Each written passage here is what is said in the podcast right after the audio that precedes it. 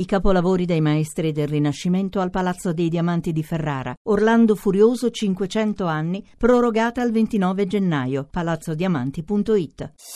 Voci del mattino.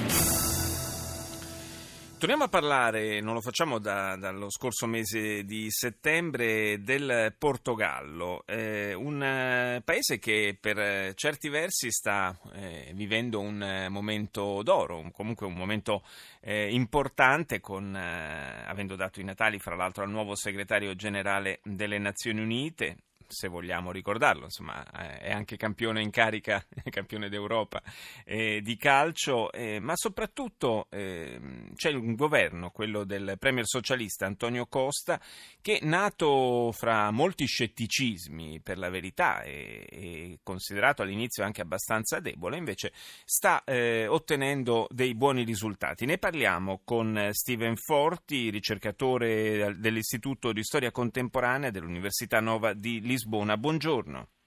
Buongiorno, buongiorno a voi. Dicevo, il, il, Premier Costa è forse un, quasi in questo momento un unicum in Europa, nel senso che tra i leader di centrosinistra non ce ne sono molti a poter vantare tassi di popolarità come i suoi. Assolutamente, Costa è una rara avis e nessuno in Europa, né a sinistra ma probabilmente nemmeno a destra, riesce ad avere dei tassi di popolarità tra la popolazione eh, di questo tipo. Eh, recentemente il Diario de Noticias, che è il grande quotidiano portoghese, eh, in un sondaggio eh, spiegava che il 63% della popolazione portoghese è contenta o molto contenta del governo Costa.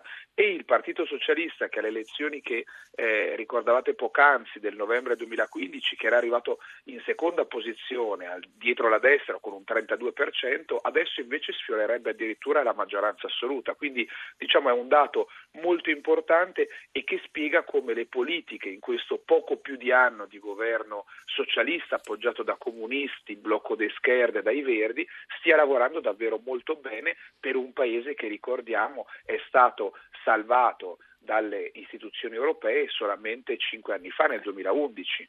E infatti colpisce soprattutto la rapidità con cui il Portogallo è riuscito a passare da eh, un'operazione di salvataggio come quella che Forti ricordava poc'anzi, a politiche invece espansive, eh, anti-austerity come quelle che stanno eh, poi ripagando il eh, primo ministro e il governo con questa popolarità a cui facevamo cenno. E, ehm, tra le altre cose è un, uh, è un, paese che sta attirando investimenti, investimenti da quello che leggevo anche dalla, dalla Cina per esempio, e sta puntando a essere sede della prima fabbrica europea di batterie eh, per la Tesla, no? la, la, l'auto elettrica per eccellenza.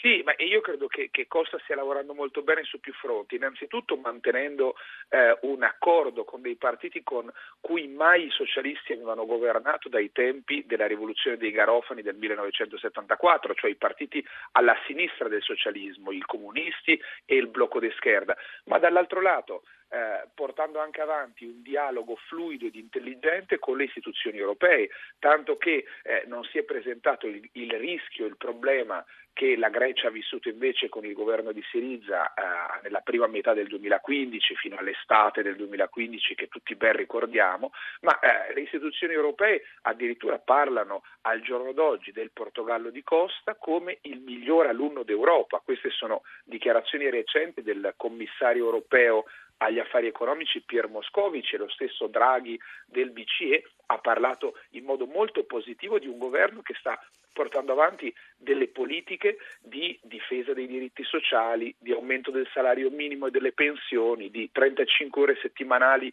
che prima non c'erano in Portogallo per quanto riguarda i lavoratori, di aumento dei salari dei funzionari pubblici, quindi diciamo di politiche appunto espansive, critiche con l'austerity, ma allo stesso tempo rispettando i parametri di Bruxelles, una cosa che sembrava la quadratura del circolo.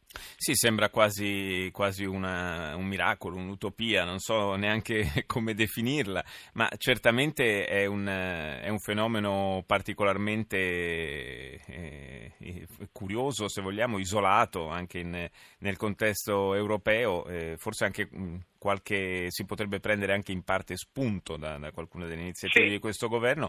Eh, certo è che per quanto riguarda per esempio gli investimenti dall'estero eh, il- sono anche favoriti da un costo del lavoro abbastanza basso in Portogallo.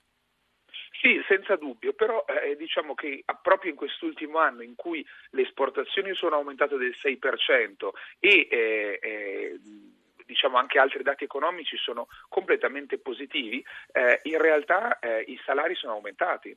Quindi diciamo che comunque rispetto all'epoca di piena austerity del governo di Passos Coelho tra il 2011 e il 2015, eh, le cose sono, sono migliorate proprio per le famiglie, è aumentato il potere di acquisto delle famiglie, ma allo stesso tempo i dati macroeconomici sono migliorati. L'economia è cresciuta nel terzo trimestre del 2016 dello 0,8%, il deficit si è ridotto di quasi il 3%, ma allo stesso tempo appunto la disoccupazione è passata dal 12,6 al 10,5%. A febbraio si pensa che scenda sotto il 10% e investendo poi, eh, che secondo me è uno dei grandi problemi tra l'altro dell'Italia, in educazione pubblica, in scienza e ricerca. Sanità ed educazione eh, hanno avuto nel nuovo bilancio del 2017 250 milioni di euro a testa, eh, 75 milioni invece in scienza e tecnologia, quindi diciamo delle politiche intelligenti, delle politiche coraggiose, ma delle politiche che allo, ste- allo stesso tempo rientrano nei eh, tanto complicati da accettare spesso eh, quando si sta governando parametri delle istituzioni europee.